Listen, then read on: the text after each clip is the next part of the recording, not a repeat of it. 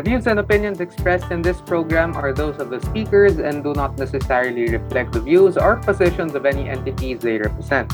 Furthermore, the views, opinions, and insinuations made by the hosts and the guests do not reflect those of the show, the organization, and the entirety of the university. The University of Santo Tomas is one of the premier academic institutions here in the Philippines when it comes to liberal arts education, as the Faculty of Arts and Letters was founded in 1896. It is the university's most diverse tertiary academic unit and home for 13 bachelor's degree programs, including our very own political science. Pulsai Mag-Ingay, the TPSF, along with the Office of the Vice President, brings to you its very first podcast, Polyisipan Career Path Podcast Series. Consisting of four episodes to be posted every week on our official Spotify channel, the podcast aims to aid Tomasans to find new sets of information that will enable them to unleash their full potential in the long run. So fasten your seatbelts because we're about to ride and get to peek at different paths we can take in the future. You got that right, partner. And as always, hindi mawawala ang excitement for today's podcast. Kaya sana ready na kayo. A sneak peek lang for our listeners, the episodes will be tackling the program's prospective career fields such as public administration, international relations, law, and of course, the academe. Kaya nagbabalik po muli one of your hosts, Angie, ang nag-iisang Audrey Hepburn ng Department of Political Science. Or so I'd like to think so. And together with me is no other than my Plaka partner. So please, hello, Je. Hello, hello to our listeners and hello again, partners. So I am Jeho, ang Tari Grant, sa napaka-cute kong co-host and join us as we illuminate your journey as a political science student. We formally welcome you to Poly Isipan Career Path Podcast Series. Yes naman. Thank you, Sir Grant. And of course, greetings to you guys. A very good morning, afternoon, or evening, or wherever you are, mga Spartans. Andito po ulit tayo muli, tatayong bilang boses ng karamihan. I hope you guys had your lunch, merienda, or dinner because we're all here for the dessert. So for the meantime, get yourselves comfortable, find the ideal position or place for you to concentrate on listening to our second episode of this amazing podcast series. Grabe, partner. It's so good to be back. I agree, and just so good to be back for our second installment, and it's nice to see you again, even if a lit, uh, you know, despite the distance, and we're just uh, doing everything virtually. But I'm really waiting for the day we get to share our placas talaga, really meet in meet in person and meet physically. But for now, we just have to go through this online setup with our heads held high. And speaking of online, don't forget to like and follow our official social media accounts at USTTPSF on Facebook and at UST underscore TPSF on Instagram and Twitter for you to be updated on what's happening in our beloved organization. Nakas maka-vlogger naman. Pinractice ko yan. Pwede na, partner. So, pwede na. So, partner, are you excited? Because for the last few days, alam mo ba, may konting kita lang ako before we start. So, you know, leading to the release of our first episode last week, yung my friends, like from Polsai ngayon, tsaka from senior high, they've been messaging me, they've been asking me, when yung susunod, ano daw yung susunod na itatakal natin. And of course, we have secrecy, but sige, why don't you introduce us? Uh, what, what are we gonna talk about today? Eh. Kasi honestly, lahat din ng mga friends ko, even people na hindi ko pa nakakausap for in a while, but they heard na merong podcast ang TPSF and they're so updated, no? Parang mas updated pa nga sa akin eh.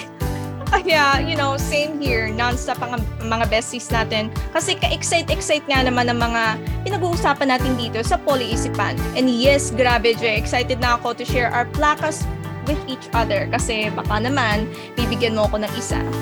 Joke lang. At syempre, excited rin ako with today's podcast kasi marami na naman tayong matutunan, matututunan ngayon. But not only that, we get to meet another special guest with such successful endeavors to shed new light to another polyisipan. Syempre, before we start, mental health check muna tayo. My dear Je, how are you? Well, you know, so far the ball's rolling. Everything's doing great on my end. Things couldn't really be better, even though. And, you know, thinking now we're almost through 2021. And in, you know, in a month or so, we're already gonna be celebrating Christmas, the New Year. Then we're gonna be entering into our second year. Grabe hmm? ang isi talaga ng time. But, you know, I always remember then na even in the good times that we have, there are also those people who are having a hard time din. Yung mga kasama natin hindi maganda yung kalagayan nila today. Either they have COVID or they're struggling with the online setup, especially with our students. So, siguro I'd like to direct this first to our listeners. So, whoever you are, um, wherever you are in this world, know naman talaga that you are loved and you are cared for. And padayon lang. Pero ano, huwag kalimutang magpahuway. Sabi nga nila, diba?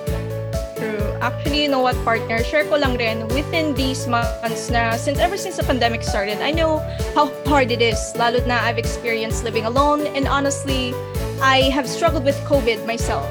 And I must say, it's really hard to deal with it alone. Kaya sa mga nag-iisa dyan, affected by the pandemic, kung meron man COVID ngayon or struggling with something else mentally, just remember that you're not alone. Kahit saan ka ma- mapunta, kahit, saan, kahit sino man makausap mo, they will always understand. Everyone will listen. Lalo na ngayon with, uh, you know, with our generation today, we're very open. Kaya you never know, isang malaking tulong na agad just to simply say hello and to say how are you. Kaya, again, don't ever forget that. Kaya syempre, as for me, okay naman ako ngayon and excited sa episode natin for today. You know, that's great to hear that you're alive and kicking, that everything's going well on your end. And without further ado, syempre, huwag na natin patagalin kasi I know that our listeners are very much, you know, pumped up and oh. ready to hear about what we're going to discuss Yeah. today. So without further ado, ladies and gentlemen and our non-binary friends, to open our second episode, virtual drumroll, please, we will be entering the world of academics. So hey, hey, hey, bago tayo magsimula, short trivia muna tayo. And what better way to wake up but to get our blood flowing, di ba, Jeho? I agree very much, Ange. No, I was really a major historiophile when I was a kid, and I absolutely loved little trivia about this and that. I remember my parents would ask me, "Oh, what's the name of this dinosaur? Uh, sino yung supremo ng katibunan? Ganito, ganyan." I remember they would quiz me like that. So, I think I'm gonna be up to this challenge. So, what do you have in store, Ange? Take it away. Actually, eto na nga. For our Poli-Isipan number one, how many students are currently studying political science in the university? Hmm, ano kaya sagot dito? Kasi our choices will be for letter A, 404. For letter B, 399. For letter C, 502. And lastly, for letter D, 423. Pwede bang may letter E? Oo naman, kasi Sumobra. specialty. So, hmm, you know, taking into consideration we're the largest Catholic university in Asia, um, I think it will will be around the 400 to 500 range.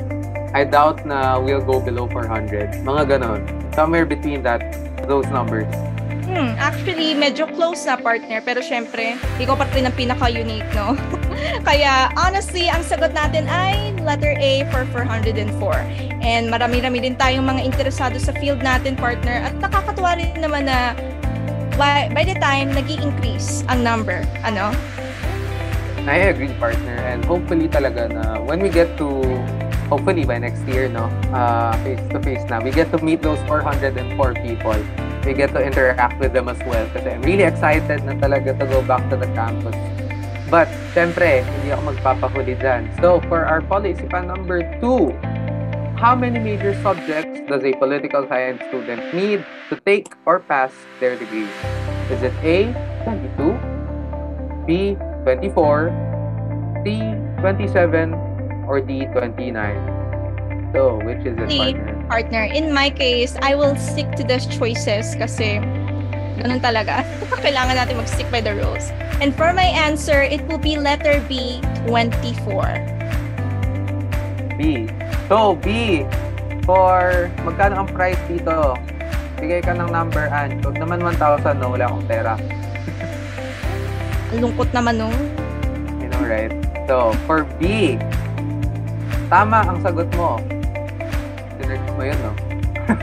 you probably searched it. But, you know, there's a lot of majors talaga to take partner. So, imagine, we're just first year.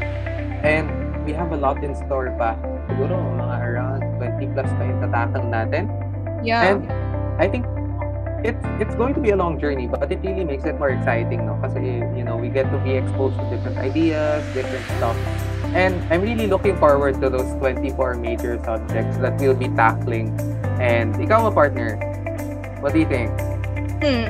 As for me naman, I'm both looking forward to it and then, then at the same time, medyo nagsasuffer na ako already. But then at the same time, I know everything will come at its pace and it will all be worth it.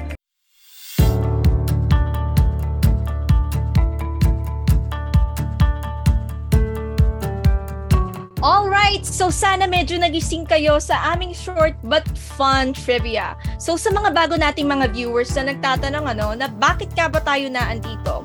Well, guessing you guys have already listened or watched to our first episode and if you haven't already, please do so. Kasi naandito tayo ngayon to tackle our next topic which is what academe is in general, as well as why and how it became an ideal track and common pick among political science majors. And so, partner, introduce mo sa atin ang first speaker natin for today. My pleasure. And now, for today's episode, we welcome a distinguished alumnus of the Department of Political Science. During his undergraduate years, he was the co-founder of the Youth Way Summit held in 2017, and he was also the project head of the same event as well. And not to mention, after having graduated from the program, he studied Masters of Arts in Asia Pacific Studies under the Royal Thai Government Scholarship Awardee in Thammasat University, Thailand. Alongside this, he is now a full-time project officer in the local government academy in Pasig City since August 2021. And he is now currently a part-time lecturer here in USC since August 2020. Magandang araw and welcome to Polo-Isipan, Mr. Marvin Reniel Rollo. It is such a pleasure to have you both here for the second installment of our podcast series. Okay, sige. Uh, thank you very much, uh, Angie and uh, Jeho, uh, sa, pag, uh, sa ating event today. Uh, thank you for the invitation, USC TPSF, specifically the Office of the Vice President. Actually, very excited ako sa ating discussion today at marami akong i-share sa inyo and I hope um, maraming matutunan ng ating mga viewers and listeners. Ayun. Thank you so much, sir. Sobrang, it's such an honor to have you here po and we're so excited as well to learn from you po. Kaya, again, for quite a while po, for our first question po, for quite a while, we've been curious about the world of academics as a future profession po. And given your experience, can you tell us more about the type of job that you do po and how you got started? And also, have you considered doing such a line of work when you were still studying political science? So ayan, like what you mentioned kanina sa introduction, I am currently a uh, part-time instructor at the University of Santo Tomas uh, Department of Political Science. Uh, I started teaching last year, 2020, uh, months after um, I finished my graduate studies in Thammasat University, Thailand. And at the same time, I'm also working full-time sa um, Local Government Academy, one of the attached agencies of the Department of Interior and Local Government as a project officer.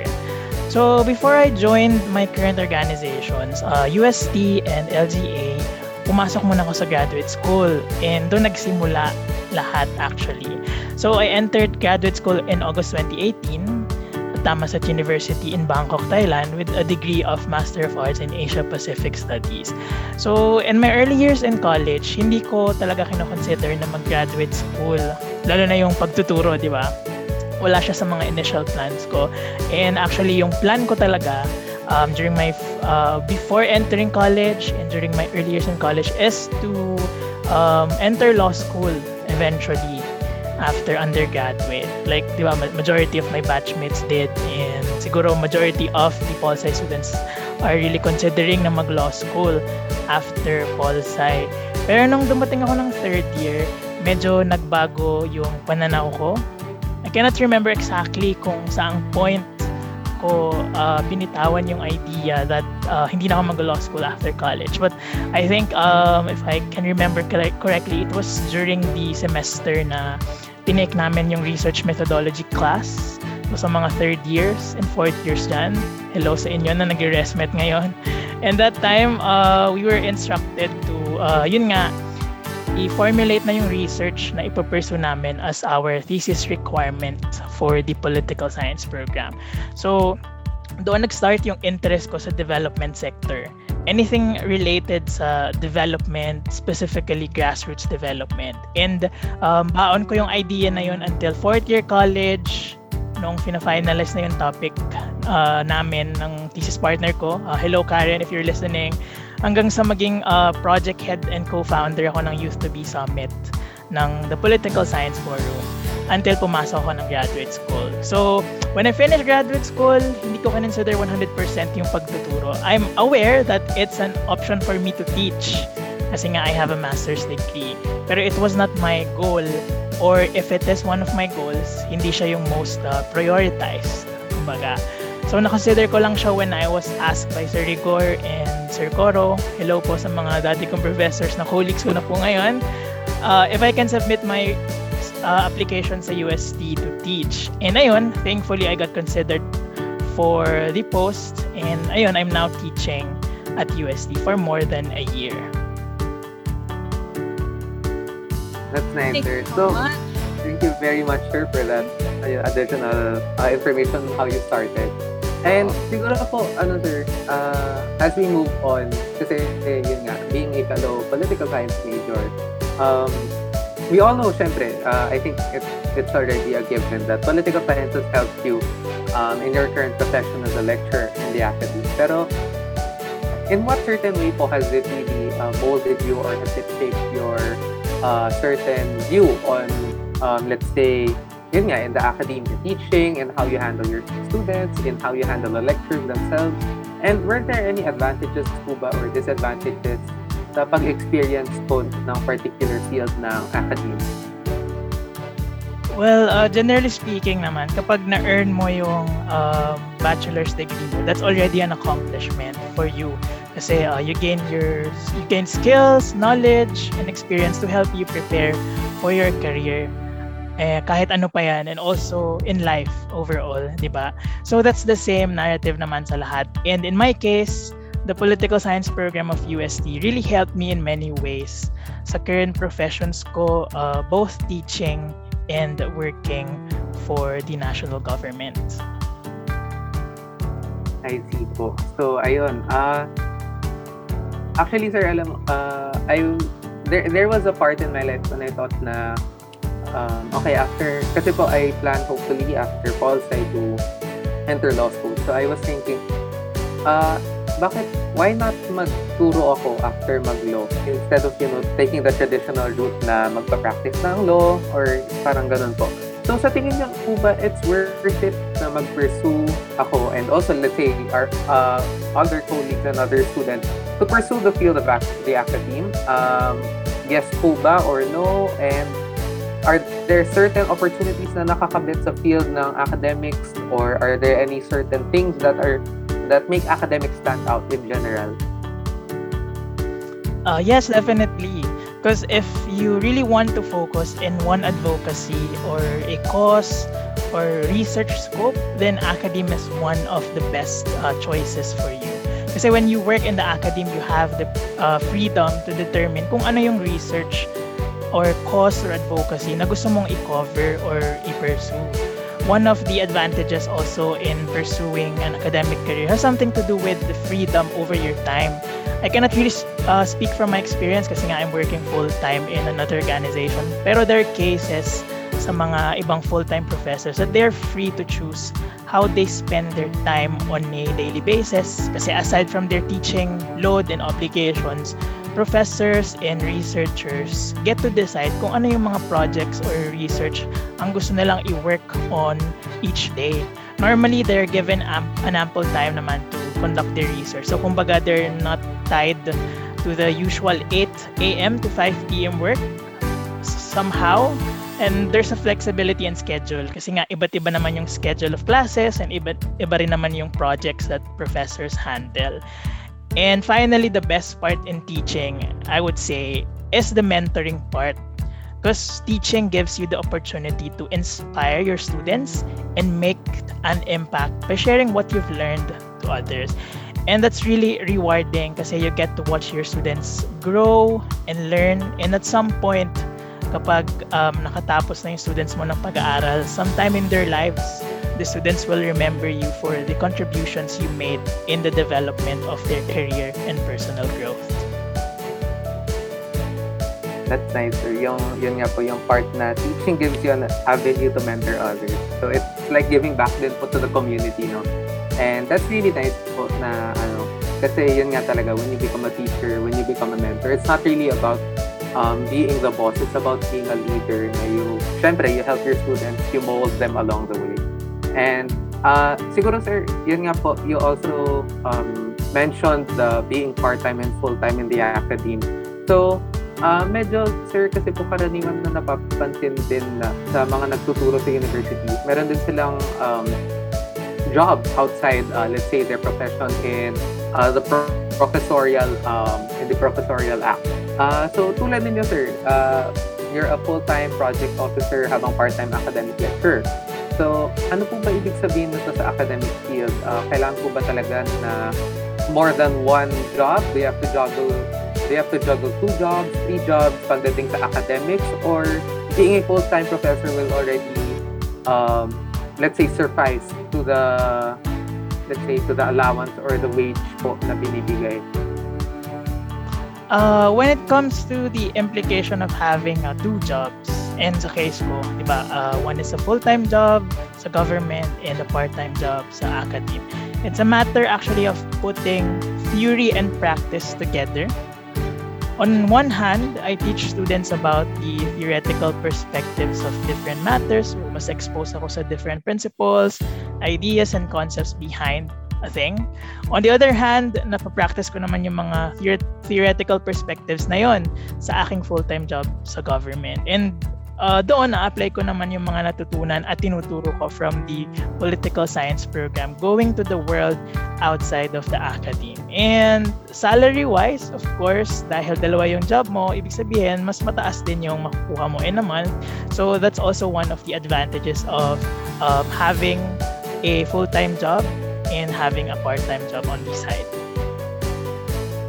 Thank you so much, sir. Actually, I couldn't agree more with everything that you've said. So far pa lang po, first question pa lang po natin yun. I've already, I've already learned a lot. Kaya, you are a living proof of you never really stop learning po talaga. And it's not about the salary, it's not about uh, the money. It's, basic, it's basically about the learning and the teaching at the same time. Kaya, again, thank you for that question, sir. And for my question naman po, um, how has studying political science aided in your career as an academic lecturer? Uh, first and foremost, studying political science really prepared me sa pagpasok ng graduate school. So before pa ako maging uh, professor, kasi kailangan mo ng uh, mag-graduate school para, kasi it's one of the requirements. Uh, uh, and malaking bagay yung mga major subjects na tinake ko sa UC Polsai. Di ba na-mention yung kanina sa trivia? Sana na, na-note yon ng ating mga viewers and listeners uh, na meron iba't ibang Polsai majors na iti-take ang mga students ng uh, political science. And malaking bagay lahat yon sa pagpasok ko sa program ko sa Thammasat University. Kasi yung program ko is really uh, one of the uh, multidisciplinary programs na uh, ino-offer sa university. And it's really a good thing na yung Polsci, yung mga major subjects that uh, it offered, uh, it offers to the students uh, na, naging malaking tulong sa akin kasi exposed ako sa iba't ibang uh, major subjects, iba't ibang ideas, iba't ibang theories, ganyan. So, I was able to uh, to to bring that to my graduate school. So, eventually, uh, yung mga natutunan ko from Paul Sai program to the graduate school, of course, uh, it was sort of combination. Ayan, apply ko siya sa aking pagtuturo as an academic lecturer sa UST. At dahil nga daw po na political science po, as you mentioned earlier, is your undergraduate course, ibig sabihin po ba nito ay pwede ka po magturo ng ilang subjects na related po sa political science and of course, pwede rin daw po bang magturo ng iba't ibang subjects other than that? Um, in my case, I teach both minor and major courses. So yung minor courses sa iba't ibang colleges, institutes sa UST. And yung major courses, of course, sa political science program. So yung mga minor course na tinuturo ko, uh, particularly yung the contemporary world, I guess na-take nyo siya nung first year. I actually very much related sa political science program. So yung mga foundational concepts ng different global issues discussed dun sa course na yun ay galing sa discipline ng Pol-Sci. So it's an advantage for me na I took Pol-Sci and eventually uh, teach the contemporary world na course. If ever naman you'll teach a major subject, then mas okay yon kasi di ba ang dami nating major subjects so kung ano mang mapuntang load sa'yo, um, you have an idea already kasi you took it in college. And in my case, I'm currently teaching or I, I taught um, international political economy courses last year and I think next year as well. And nung college, tinay ko na rin siya and hindi na bago sa akin yung idea ng IPE. Even in my graduate school, I took international economics courses. So Pol Sci as a discipline is uh, so complex and far-reaching. It has uh, cross-disciplinary correct- connections with other disciplines in my various fields and subfields of study within the political science, diba? So, regardless of the subjects na ituturo mo as a professor, equipped and prepared ka na with knowledge to share to your students thanks to the complexity of political science. Thank you so much, sir. And for our audience dyan, I hope you really are taking notes about this kasi malaking tulong po ito. Anyways, for our next question, ano po ba yung mga iba't ibang factors na naka-impluensya po sa inyo para po mag-pursue ng career sa academe kumpara po sa ibang career path. Considering po na political science graduate po kayo and nag-pursue po ng academe. Um, nung college, ang pinaka-pressure talaga sa akin noon is yung mga classmates ko naglo-law school or maglo-law school. And ako, since na-conclude ko na sa sarili ko na okay, hindi ako mag-law school. So, medyo lost ako ng uh, very, siguro mga 2 months, 3 months, ganyan uh, kung saan ba ako pupunta after uh, Pol Sci, after college, after graduation. Kasi nga, um, siguro 60% of my batchmates went to law school after graduation. So ako, um, I'm not really sure saan ba ako pupunta. And isang malaking factor yun, yung pressure ba na um, saan ba ako pupunta. So napag-decidean ko na what if pumunta ka ng graduate school, ganyan, instead of um, diretso sa pag-work. Kasi uh, I almost went to uh, unemployment from a company pero hindi ko siya pinursu kasi parang feeling ko hindi pa ako ready sa field of work. So, kaya ako nag-graduate school. So, malaking factor sa akin yung pressure, di ba? Um, at the same time, um, it's also a way for me yung pag-enter ng graduate school to develop more yung mga natutunan ko sa college kasi I think na hindi pa siya enough. So, ayun, uh, for self-development, kaya rin ako nag-grad school. And eventually, um, napunta naman ako sa academic field. Thank you so much, sir. So, yun. Thank you, sir, for that. Um, we'll be moving on to the next question. And uh, siguro this is uh, this is already a question which is not uh, a stranger to us anymore in the political science. So, as a political science student and a political science graduate to be exact, other people from other programs may perceive our major or our program to be a pre-law course only. So, ayun po, yun nga, yung mga preconceived notions na, ah, okay, pol-sci ka, so maglo-law ka na after nyan. Uh, we always get that a lot from relatives, from friends, from even from uh, professors sometimes. Uh, they usually ask us, I think this is um, not uh, a stranger then for me and Ange na let's say for example, may introduction sa class, o oh, ano kukunin mo after ng pol sci? Siguro mga half of the class, more than half of the class will say, ah, gusto ko pong mag-law afterwards. And then only a few would say, I would uh, do academe or I would take my graduate studies, stuff like that. So, being that, or with that in mind, ano po yung opinion ninyo, Sir Marvin, regarding this uh, preconceived notion na pol sci is, uh, yun nga, alongside Legma, uh, just another, quote-unquote, just another pre-law course? It's actually common na we hear people assuming na if we enter political science, automatically diretso na tayo law school. Or kapag nag-pol sci ka, you're already in your pre-law course. So, actually, that's a common misconception And that's not the case sa political science program of UST. Kasi yung program natin sa UST, hindi siya designed primarily as a preparatory uh, course for law. Compared sa ibang pol sci programs ng ibang universities, meron silang mga uh, introductory to uh, law na courses.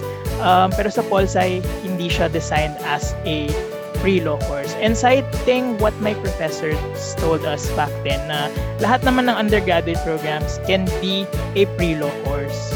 So yung political science can be one of them. Totoo po yan, sir. Uh, if I remember, there's this uh, uh, lawyer, nag, nag-nursing? Nag-nursing ba yun or nag-medicine? And ayun, I specifically remember I have this friend who um, who's in uh, my blockmate who's in political science as well, pero gusto niya mag-med. So, it's this, ano, it's this, I guess, an amalgamation talaga of um, certain ideologies. Tsaka yun nga, uh, um, yes, it will, siguro, it will prove beneficial then when we enter law school, pero kahit pa paano din, um, we get to explore something else aside from law, especially in our um, in our major na we we we don't just tap into the law, but we explore what makes it a law. Parang ganun po. So, siguro, another follow-up din, uh, for someone po with experience, uh, ano po ba talaga yung mga possible professions na pwede i-pursue uh, in this path? Not just uh, the academe or let's say po yun, um, if someone were to want to do their graduate school, um, whether nationally or internationally, uh, what can we expect po? Or what can we, um, yun, what can we expect from this uh, this path that we hope to take just like what this project really aims to uh, bring to the students, di ba? Yung i, um, i-open tayo sa ideas kung saan ba pwedeng pumasok ang mga students after graduation. So, just like yung episode 1, di ba, public administration, that, that could be one of the choices for you. You can uh, work for the government um, and for my part, academe, di ba, um, can enter graduate school and eventually be a researcher, be a professor, a lecturer, and for others, meron din gustong mag-law. So that's also an option. Um, siguro most of our political science um, siguro classmates, batchmates, and kasama sa programa ay gusto mag-law. And okay naman yon of course. Uh, that's one of the uh, best options then to take. And meron tayong mga subjects actually sa sa policy that could be beneficial if you enter sa law school. Uh, you can also enter the development sector.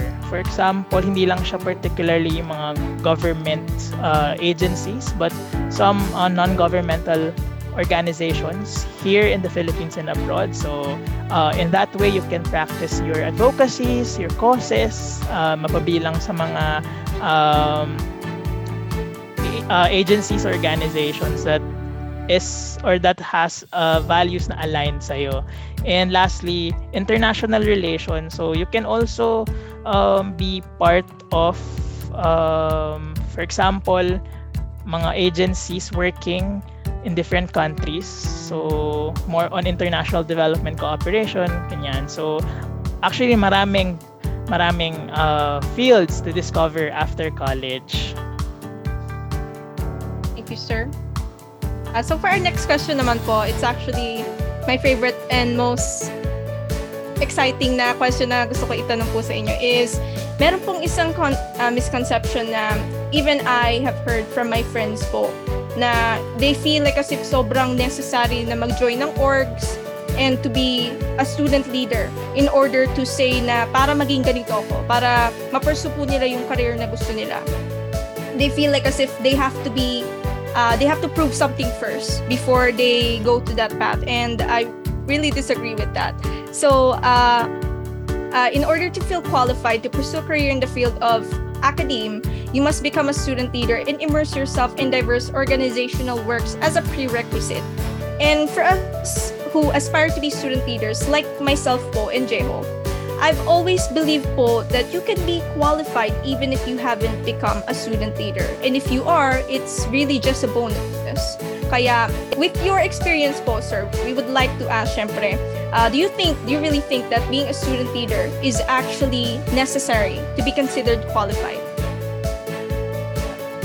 It's true na it may not be a prerequisite sa ating mga uh, endeavors after college, but being a student leader is actually advantageous for you if you pursue any profession after college. Kasi 'di ba, if you are a student leader, basically you're uh, involved in a certain cause, advocacy or organization. Kumbaga, mga org work, malaking tulong 'yan sa pag-develop ng growth mo, skills-wise, knowledge-wise. And aside from learning inside the classroom or from the classes you take in your program sa Polsci, you also get to learn from others. Kasi many of the activities offered by different student organizations help you extend the formal knowledge you learned in school to the outside world kahit nasa college ka pa lang. And that's a good preparation talaga for you once you finish your undergraduate studies.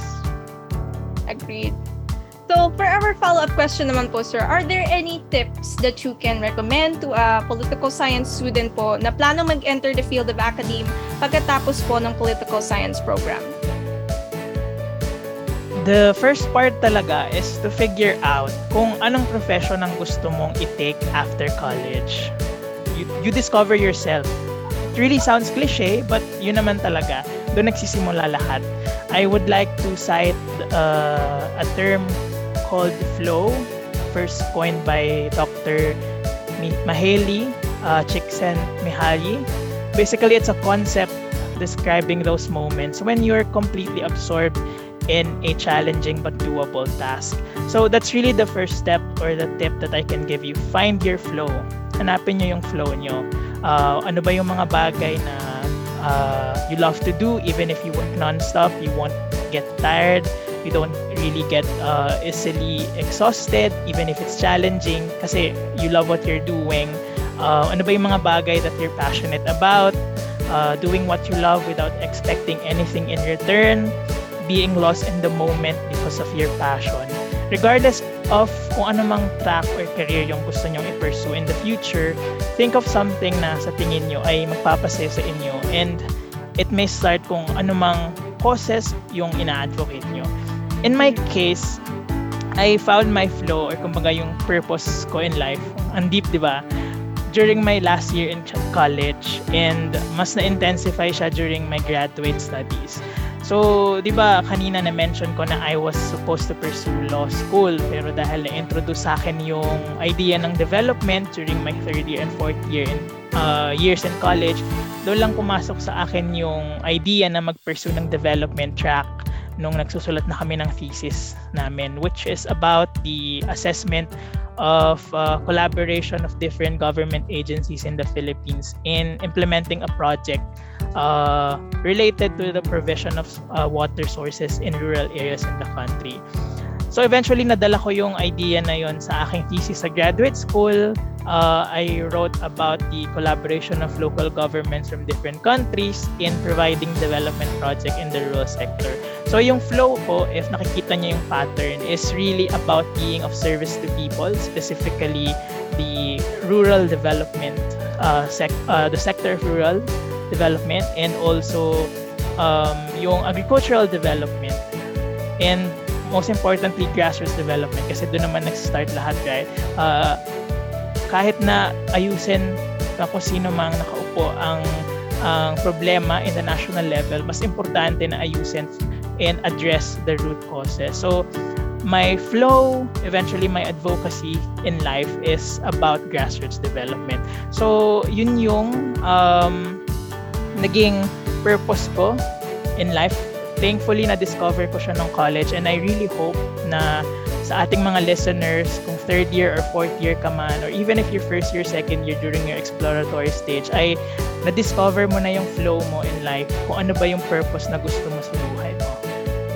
Tama po yan, sir. Actually, it's a really beautiful advice po na, na it's, it, it's not wrong to take your time.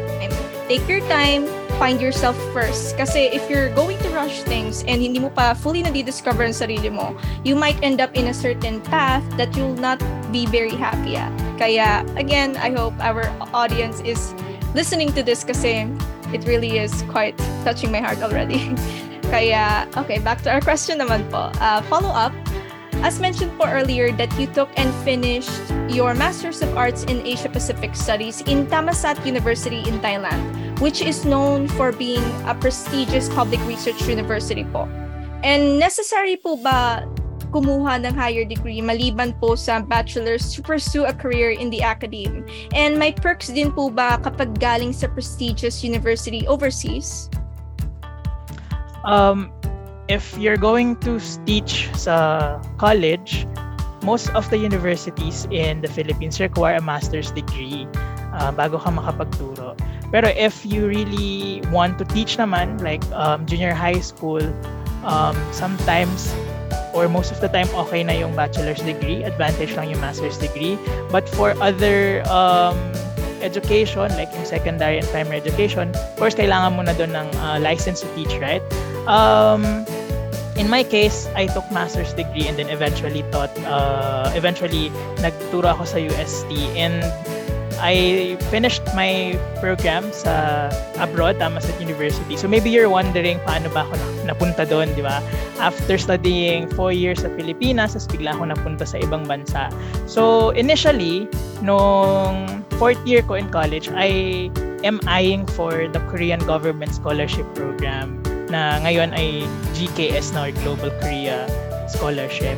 Kasi um, I'm a I'm a fan of popular culture in Korea and also their history, ganyan. So that's my initial plan to study in South Korea.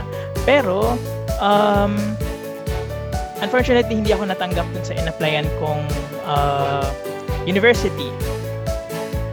Noong araw na naglabas sila ng results, I remember that, that's April 9, 2018, medyo malungkot ako that day kasi 'di ba? Matagal ko nang inaay yung graduate school in Korea tapos in one rejection email nagbago lahat yung uh, or naapektuhan lahat yung plano ko in life. And dahil sobrang frustrated ako, naghanap ako ng ibang scholarship sa website. And bago pa ako mag-search, nakita ko agad sa Facebook na may isang sponsored ad na uh, about sa Thammasat University Master of Arts in Asia Pacific Studies program. So, uh, before going to the to that school, hindi ko talaga alam yung MAPS program, yung program na yon, yung university na yon. I'm not aware kasi hindi rin naman ako talaga aware sa mga universities in Thailand. Alam ko lang yung number one nilang university which is uh, Chulalongkorn. So, um, tinry ko siya out of frustration na din na kasi nga hindi ka ako natanggap sa sa Korea. Maybe nandito yung um, dito talaga yung uh, life ko after college. So ayun, nagpasa ako within that moment ng requirements. Good thing, napakadali lang nung application that time. Uh, Google Forms and then submit lang yung mga scanned copies of documents. So, nung pinasa ko siya, uh, hindi ko inisip na matatanggap ako kasi nga um, baka maraming nag apply the same time just like yung nangyari sa Korea Scholarship baka marami nag apply or baka marami silang kino-consider na ibang students or kung mga kung yung mga i-consider nila mas may experience kasi sino ba naman ako fresh graduate lang ako. So hindi ko talaga hindi ko talaga iniisip na makukuha ako doon.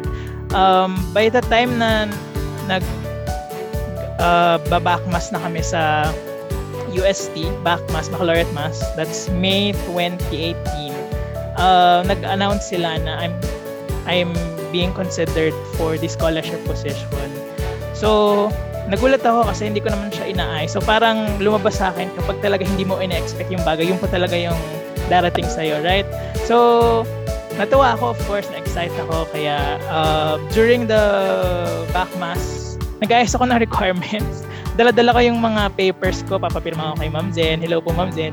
Tapos papapirma ako kay Sir Goro, ganyan, for recommendation letters, ganyan. So, um, knowing na hindi naman uh, 100% na makukuha ako dun sa program kahit na nominated ako for scholarship. Of course, uh, tinry ko pa rin siya. And then, graduation na, wala pa rin silang news, June 2018. Tapos, naging July 2018 na. Last week of July, doon ko lang na-receive ng, yung news na uh, nakapasa ako for the nomination. Then, eventually, pupunta na ako ng Thailand to study for full scholarship uh, granted by the government. So ayun, um, nakakatawa, nakakatuwa uh, from my uh, part na hindi ko in-expect na makukuha ko dito. Hindi ko siya goal or hindi ko siya inay or hindi ko siya pinagplanuhan at all. Pero doon ako napunta.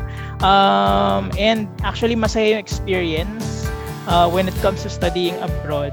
And kung i-compare siya sa uh, grad school in the Philippines. Kapag nasa nag-aral ka sa abroad, full-time kasi yung graduate school mo. Meaning, um, wal, lahat ng lahat ng araw ng pasok mo ay may classes, hindi lang ka nagbabasa ng research, nagbabasa ng uh, journals, ganyan. Uh, since full-time siya, araw-araw ka may class, and fix lang yung time mo. In my case, yung program namin, 18 months lang siya. So, one and a half years. Uh, I have to finish everything from all the um, courses, tapos thesis writing, presentation, and ganyan. So, 18 months siya. Compared sa Philippines, may mga, most of the programs, graduate school programs in the Philippines are flexible kasi karamihan ng mga nag-graduate school dito sa atin ay mga nagtatrabaho din. So, yung iba, nag-grad school sila during uh, weekend, during the weekend, or sa gabi. So, designed yung graduate school uh, program sa Pilipinas for most yung mga working uh, people kasi uh, para pagsabayin nila yung pag-aaral at saka uh, pagtatrabaho. Pero if ever sa ating mga listeners and viewers, if you're interested to study abroad, um, as early as um, let's say graduate ka na next year, dapat ngayon pa lang naghahanap ka na ng options for you to enter graduate school. Yung mga fourth year natin. So, ngayon pa lang maglista ka na ng mga countries that gusto mong mag gusto mong puntahan or mag-aral. Uh, kasi yun din yung perks eh uh, if you're studying abroad, makakapag-travel ka. Uh, lalo na sa Thailand, it's connected to different Southeast Asian countries. So, nasa gitna lang siya, di ba? So, makakapunta ka sa ganito, sa ganyan. So, that's one of the perks. So, yung mga fourth year students natin and yung mga ibang um, uh, levels na nag nakikinig sa atin ngayon, if you really want to study graduate school as early as possible, maghanap na kayo ng um, options for scholarship. Uh, any schools na gusto nyong uh, puntahan after graduation. So, ayun, um, kung gusto niyo mag-apply sa aming school sa Tamaset University, you can message me anytime and I'll provide details sa inyo. Thank you so much for that, sir. What a great opportunity. Actually, sir, uh, naisip ko na while you were telling your story, it really is nice that everything really does work in the end. No matter how difficult it gets, talagang kung ano yun sa'yo, talagang lalapit sa'yo. And I have someone, I know someone who had encountered the same situation in which where nag-apply siya and then hindi siya natanggap but then hindi niya ina-expect, hindi na siya nag-look forward dun sa second choice niya but then ayun yung umaksep sa kanya with bigger more op- opportunities and benefits kaya it's so nice to you know encounter such story talaga that you will connect with kaya again thank you sir and for my last question sir Uh, what do you think po are the differences and similarities when taking a master's degree locally and overseas? Malaki po ba talaga ang effect nito sa career path ng isang political science student, especially po sa mga tatahak po ng academic career path? So, yung graduate school abroad, again, I mentioned na fixed siya. So, kapag um, kapag nag-apply ka for a scholarship, automatically pati yung graduate school duration is fixed already. So full-time kang mag-aaral ng graduate school. And lalo na kapag abroad, you cannot work while studying kasi nga uh, may scholarship contract ka na isa-sign. Um, so bawal kang mag-work abroad while studying. So you have to focus sa pagsusulat ng um, thesis mo sa pag-aaral ng graduate school. Sa Philippines, uh, very flexible and convenient sa mga nagtatrabaho ang graduate school kasi um, na-mention ni, ni ng guest last episode si Kiko na kapag um, gusto mong mag uh, assume ng higher positions in the government, malaking requirement din yung uh, graduate school. So, yung mga gustong mag-assume ng higher positions in the government, so habang nagtatrabaho sila sa government, uh, nag-aaral sila at the same time. So, designed for um, working uh, people yung yung graduate school programs sa Pilipinas. Most of the programs. Pero of course, meron din namang mga full-time uh, programs dito sa Pilipinas. But um, another siguro difference, uh, hindi na siya related sa academics. Again, the opportunity to travel, 'di ba? Uh, kapag nasa abroad ka, malaking bagay na na nag you can travel habang nag-aaral ka kasi nasa ibang bansa ka, 'di ba? Take that opportunity na, 'di ba? Sayang naman. And ngayon nga lang, ngayong pandemic, uh, very unfortunate sa ating mga students na nag-aaral abroad, hindi pa sila makalipad abroad, hindi sila makapunta dun sa schools nila kasi nga because of the travel restrictions. Uh, so it's not the best time siguro to enter graduate school around this time habang may pandemic kasi baka most of your classes will be online. Pero meron namang mga schools that uh, will require you to go to the university and study there or if hindi man uh, require na pumunta sa university, at least pumunta sa, sa country of the university para doon mag-take ng online classes. Yes po. Actually, good point taken there, sir, na in the midst of all the hard work, take the time to enjoy yourself. Even if kung gaano kahirap ang lahat, don't forget to give yourself time and to enjoy. And of course, enjoy it. Kaya, take it up. Take it up, you partner. yeah, oo, totoo yun. I agree, partner. Uh, we just have to enjoy it lang. Saka, yun nga. It's cliche man, pero we just have to trust the process.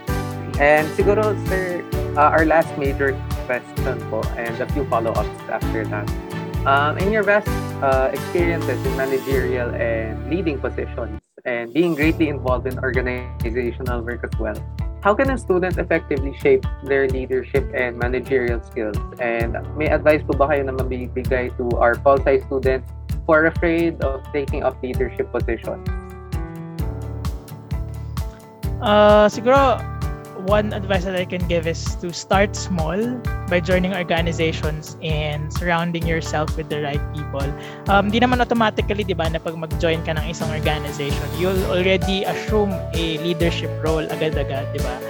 What makes a journey exciting is you see yourself grow from being a member to becoming a leader. So challenge yourself to learn something new every day.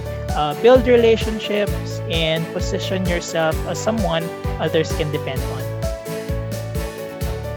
That's nice. Kasi ano din po, I guess I could relate to this question kasi uh, I'm currently a first year batch rep po here sa. And yun nga, sometimes talaga uh, it took me a while to, I, I debated upon myself whether I uh, was to enter na agad or if I uh, siguro kahit mga second year para at least kahit paano mag-settle in. Pero yun nga, it's really, it's really up to you and how you manage then your time. And sir, dahil nabanggit na din uh, kanina na meron pa kayong background in both the academy and public administration, uh, has it ever once entered your mind po na mag-politics or pumasok sa ano politika? Uh, actually, may naalala ko, may naalala kong instance back in college, nung first year ako. Siyempre, uh, intro to Paul 101, right? Uh, tinanong kami ng professor namin, si Empress. Hello, Empress. Uh, kung ano ba yung gusto naming maging role or ano ba yung gusto naming pursue na profession after college or if hindi man right after college in the long run, di ba? And I mentioned gusto ko maging presidente ng Pilipinas. So, napaka-ambitious ko naman during first year. So, doon yung idea, doon yung idea na pumasok sa akin na gusto ko magpolitika. Pero right now, that I found my flow, di ba, to be of service to people, I don't really need to be in the position sa politics na magkaroon ng position para maging para makatulong sa sa mga tao uh, I could be part of an organization na may ina-advocate na causes. So, for me, I think that's enough already. Uh, hindi ko na kailangan pumasok ng politics para maging uh, service to people. So, I guess wala na akong plans to enter politics in the future and I'm already happy kung nasan man ako ngayon. That's nicer. Uh, yun nga, kasi we've all had that, ano, eh, we've all had that um, moment in our life when we wanted to be either president of the Philippines or ay gusto ko maging mayor. I mean, especially when we were still small kids na uh, we'd see the prestige in being leaders and such. Pero yun nga, as we develop and as we grow older as well, we, ano, we start to uh, really see the bigger picture. Na yun nga, you don't have to be a politician to help. You don't have to be someone in a high place to help. Even as a student nga, you know, we can already make a difference in little ways. Yes. And our last question, sir, ano po? Um, sa tingin niyo po, uh, what separates the field of politics and the academy? Um, are there any aspects na common? Are there any things that separate the both? Um, are there any things that interconnect each, um, each field?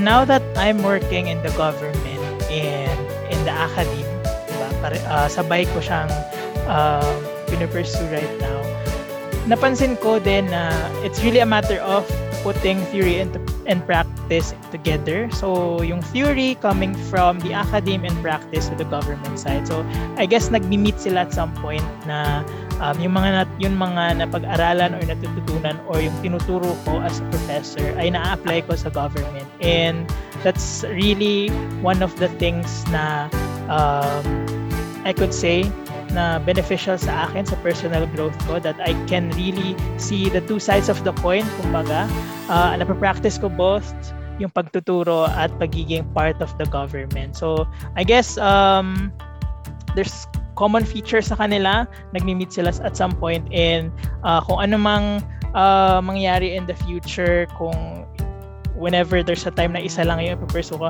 I'm not really sure I cannot give up one. So ayun kung may mga nakikinig man sa atin that in the same situation or yung mga listeners, viewers natin na thinking of having two jobs in the future, it's okay lang siguro na i-balance natin siya at, uh, at some point uh, and see kung saan sila mag magmi-meet na common place.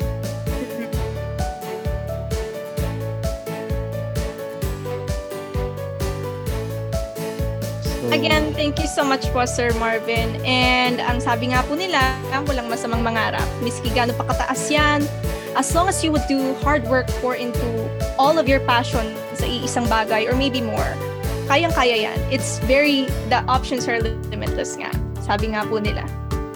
At sa isa pa po is, um, dadating po ang lahat sa tamang panahon.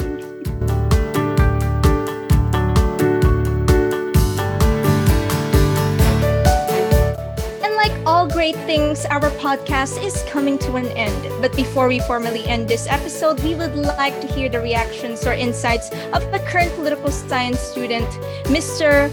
Jose Aroy de Masway and Richard Jonathan Rial towards the field of the academe. I guess I'll go first na, no? Uh, for me, it was a very enlightening uh, experience yung talk Sir kasi na-discover ko na universal pala yung experience natin in figuring out our career and future plans na hindi pala siya ako lang or hindi lang pala siya singular experience pero lahat pala tayong uh, college students eventually will uh, uh, go through this struggle. Pero I think uh, isa din sa mga great na sinabi during the talk is yung pag-enjoy ng college life natin and focus on learning and improving yourself. And sobrang importante dito for me yung pag-join and pag-participate sa mga org- organizations and hindi naman hindi naman lang Polsci, maraming organizations in UST na I think students and uh, other Polsci students can also join. And also yung importance ng thesis topic and research, uh, I, I can resonate really well with this because uh, eventually ako din nahanap ko din yung um, interest ko through the, my finding the my research topic. So kayong mga students din, um, as a fourth year, na-advise ko kayo na pag-isipan yung mabuti yung pipiliin yung research topic and magiging malaki yung impact nun sa inyo eventually. And lastly, siguro, pinaka isang impactful din na nasabi ni Sir, no, yung we can create impact or a positive impact on the country without being politicians. Parang mayahalin ulit ko siya sa pagsali ng isang work. Hindi ka, kahit hindi ikaw yung president or vice president, kahit staff ka lang or member ka lang ng isang committee or committee head, sobrang pwede ka pa rin makapag-contribute greatly sa isang organization. And even contribute greatly to the learning of your students. Halimbawa na lang itong project na to or itong mga host natin, nakikita nyo naman meron silang nadadalang uh, something different, something new, something fresh na makakapagbigay ng clarity and enlightenment sa students ng political science. And thank you for inviting me here and I really enjoyed it. So glad to hear that, Roy. Thank you so much. So I guess it's my turn, no? So, una sa lahat, gusto kong batiin si Mao, ang ating Vice President sa TPSF. Congratulations dahil dito sa iyong uli isipan. Nakita ko nung training natin at nung ating meeting de avance kung paano mo i-defend tong platform. So, para naman sa discussion, sa reaction ka sa discussion ni Sir Marvin, uh, para sa akin masasabi ko siyang very relatable.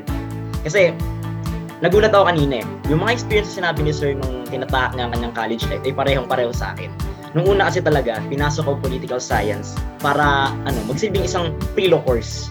Pero as time passed by, nagkaroon tayo ng change of heart. Kasi nadi-discover mo na political science political science is not just a philo course. In fact, mas under siya ng philosophy na isa pang hilig ko. Kaya naman, mas natuwa ako na, aba, hindi lang pala ganito yung, uh, yung course sa tinatahak ko. Though, ang law, hindi, hindi naman umaalis, naaalis sa options ko. Pero, ang naka, nakatutuwa dito ay nadagdagan pa yung iba kong mga, yung iba pang options na bala kong tahakin sa future katulad ng pagpasok sa government offices like DILG kasi na-inspired din ako sa aming professor na si Mr. Charles Anthony Vega. Uh, kasalukuyan siya ngayon nagtatrabaho sa DILG at in, uh, sinishare niya sa amin yung kanyang mga experiences sa kanyang pagtatrabaho doon. Isa pang kinatuwa ko dito ay yung sinabi rin ni Sir, katulad nung nabanggit ni Jose Roy, na kaya mong gumawa ng impact sa isang lipunan kahit hindi ka uh, sumasabak sa pagiging sa, sa eleksyon o namumulitika. Bakit? Uh, gusto ko i-share dito yung ano, yung pagpasok ko sa policy board. Hi, go batch rep. Deho. So, sa policy board kasi gumagawa kami ng resolutions, no?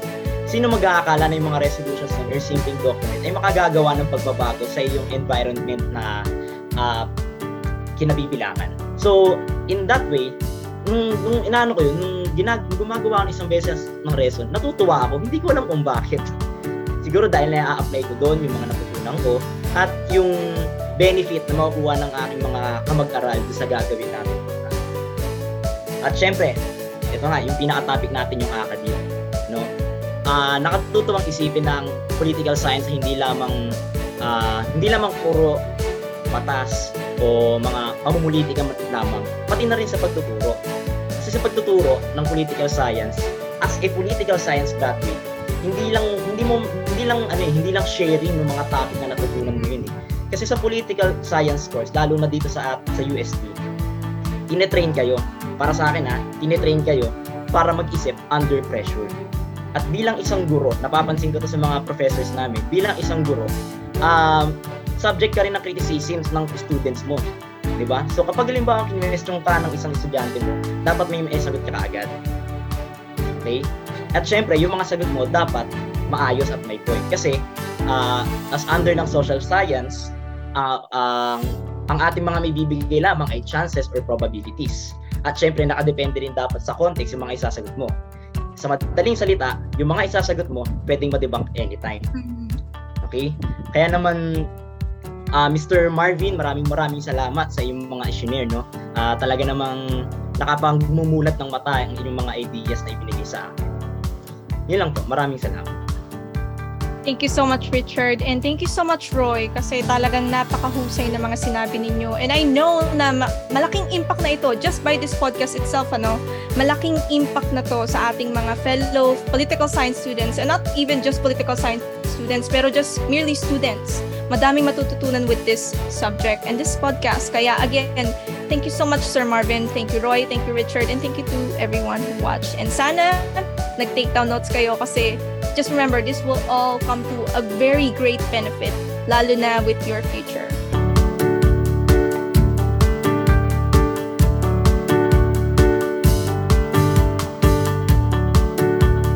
And now the question is, ano ba talaga yung mga natutunan natin with this episode? Or much better, has this episode piqued your interest in pursuing a career in the academe after earning your bachelor's degree in political science? So partner, what are your thoughts? All right. So, um, for my conclusion and my reflection, uh, Sir Rolio gave a really wonderful talk about the academy. And yun nga, uh, connecting it to uh, what I hope to do after I graduate is, nga, hopefully after Pulsai, uh, four more years in law, after four more years in law, I plan to hopefully uh, be in the academy. And um, siguro, I'd like to focus on three. Yeah, on three points that uh, Sir Marvin said. The first one is that teaching gives you an avenue to mentor others. So yun nga, parang it's really giving back to the community where you came from, uh, what you've learned, what you've done. It's already giving back. It's it's a way of thanking uh, the people who have taught you and the people who soon you will be teaching. And then number two is that Polsai is really complex and far-reaching. Um, we can't contain. I remember what my Pol 3 to 11 prof said. We cannot contain any ideologies, any practices, any beliefs into a single definition. If you if you remember and sa mga readings natin sa major subject natin, napakadaming definitions eh. They, the, the writers don't really focus on one on one single thing. Let's say, for example, this ideology is this, period. Hindi, it's not usually like that eh. Uh, this ideology, according to this writer, is like this. Yeah. Uh, the other writer, on, naman, on the other hand, says the contrary. So, it's really parang nagbabatuhan. It's, uh, it's, Kumbaga, It's this- madaming branches, ano? Mhm. Yeah, very much. Uh, we have a lot of branches, and it's like this melting pot of ideology. Polsai is, uh, it's been, it's been known to be very analytical. It's been known to be very wordy. Mm. But the way that um, that wordiness goes as we progress further into the into the discipline is that we soon learn that that wordiness will actually help us mold what we think of or how we really think in life. As Kuya uh, as Kuya Jonathan said kanina, we ano eh, um, parang mas malapit tayo sa philosophy. Uh, na in a sense na we really ask questions. We, we don't just stick to what is written. We ask questions. We investigate. Bakit kaya ganito yung pag-iisip natin? Or bakit kaya ganito yung ginagawa natin? And really, it's this, ano eh, it's, it's really up to you. It's up to the reader then to digest. And siguro for our last one, um, straying away from, you know, what Paul say is and uh, stuff like that, is yung sinabi ni Sir Marvin about flow na it's when you're really absorbed in a challenging task. So, siguro, yun nga, first years, medyo ano pa din, medyo relaxed. We're a little, um, our readings aren't that heavy as compared to our seniors. But if we really see that we enjoy a certain thing or we really see that we're absorbed in, let's say, this certain book that was given or absorbed in this certain work, we we soon find or we soon tend to see that we are now really um, accepted or we, we were we are really absorbed into political science we're now we are now political science students and i guess it's an eye opener for me then kasi really Polsci is this. It for me it's my ano eh how should i put this? It's my go-to. I wouldn't say it's my go-to but it really has everything that i was inclined to before in junior high and elementary. It has history it has law it has philosophy and siguro yun nga, um, being just the first year, we have a lot to discover. We cannot we cannot simply nip it in the bud yet. Uh, we have so much to learn, so much things to do. We have a lot of things really to pass through for another three years in college. And wherever we go na lang siguro, uh, yun nga, uh, whether we focus on the academe, whether we go to law, uh, whether we focus on public administration, in um, or whatever our um, whatever our hearts want or whatever our minds want to pursue. Siguro that's where we go to. We find our flow. We, we go back to our reasons why we pursue political science and why we let ourselves be absorbed in something this challenging. Tapos maka-lecturer, no? Public partner, honestly, I'm thinking about paano ko ba papatungan to? Charot. Pero you know what? Uh, the beauty of political science, no, it continuously progresses. It never stays the same, you know? Kaya, to me, that's the same reason why I love political science or why I took it in the first place. Kasi I know that it doesn't just stick with um, what it says on a piece of paper.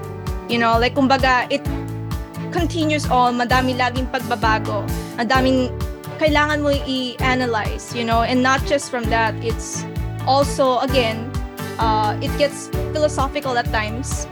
You really have to put your brain in there, and it really makes you think, you know?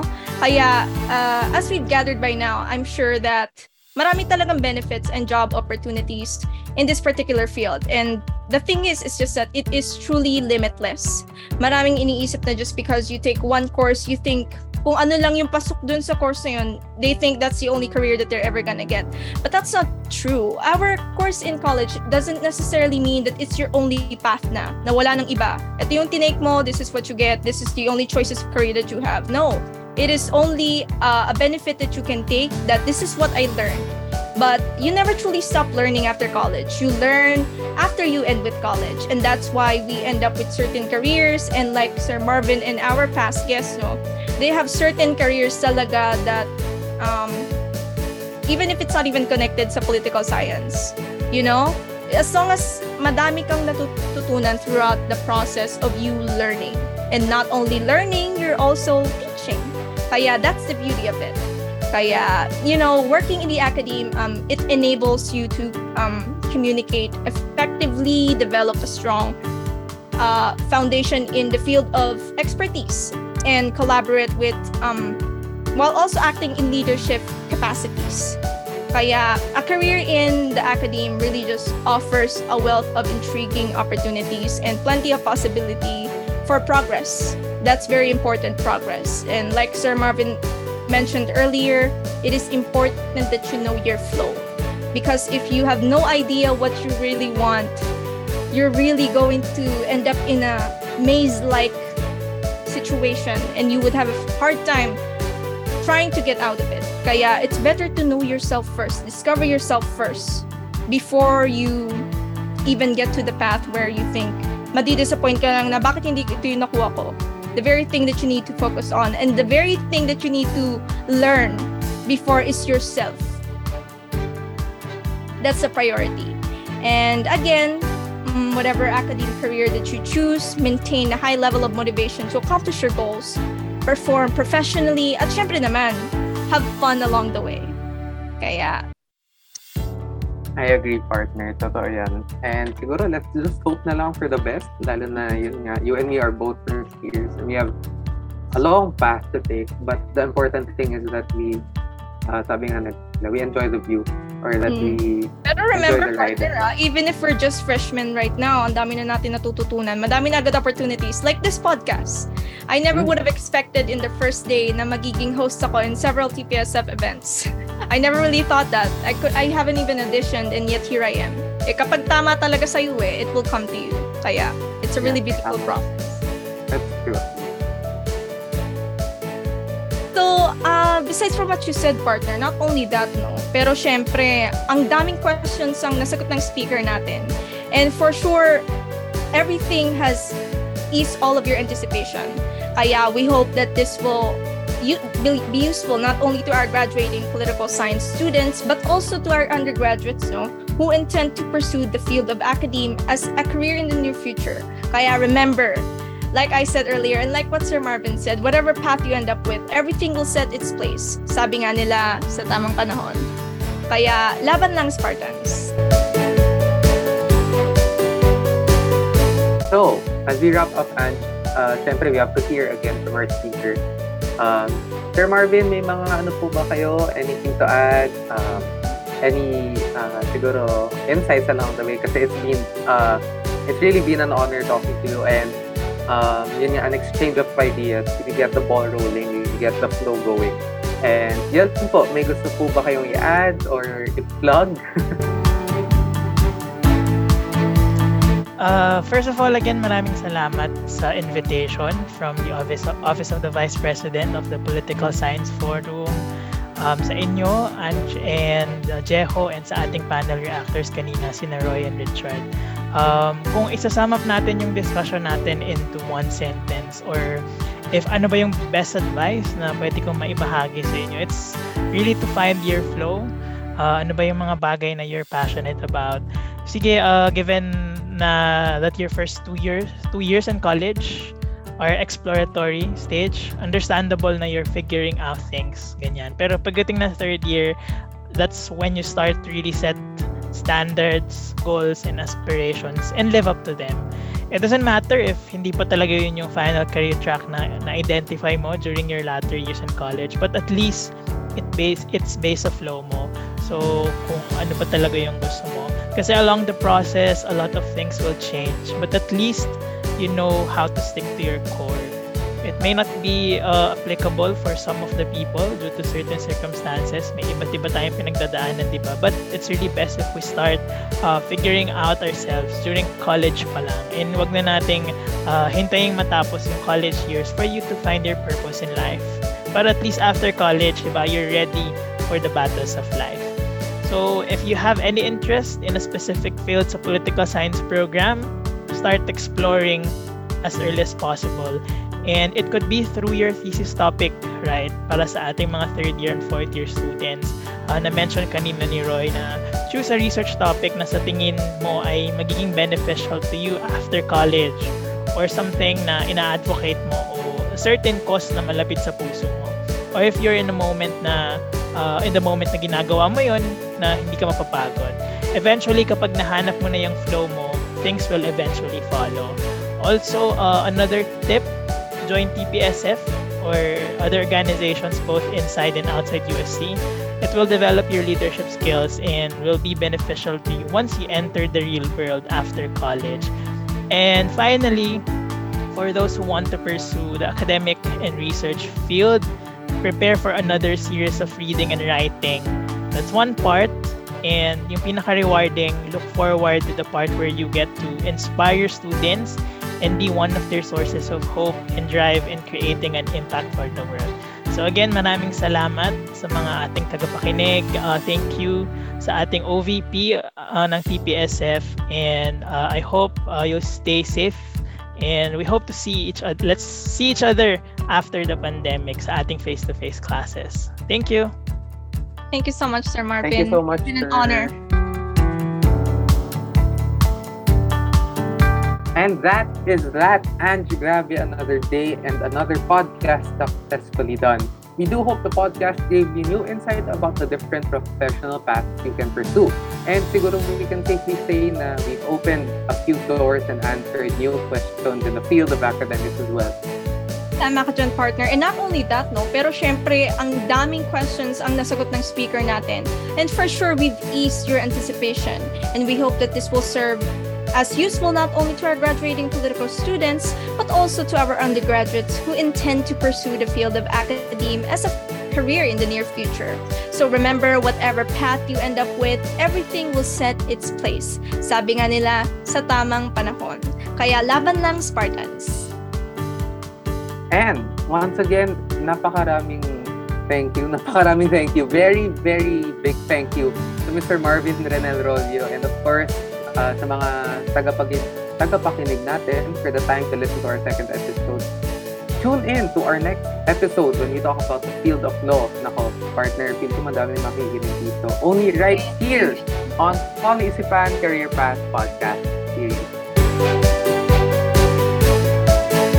And again, don't forget to subscribe to this podcast on Spotify for our upcoming episodes. And if you haven't followed and liked our social media accounts at USC TPSF on Facebook and at USC underscore TPSF on Instagram and Twitter, huwag kayong magpapahuli.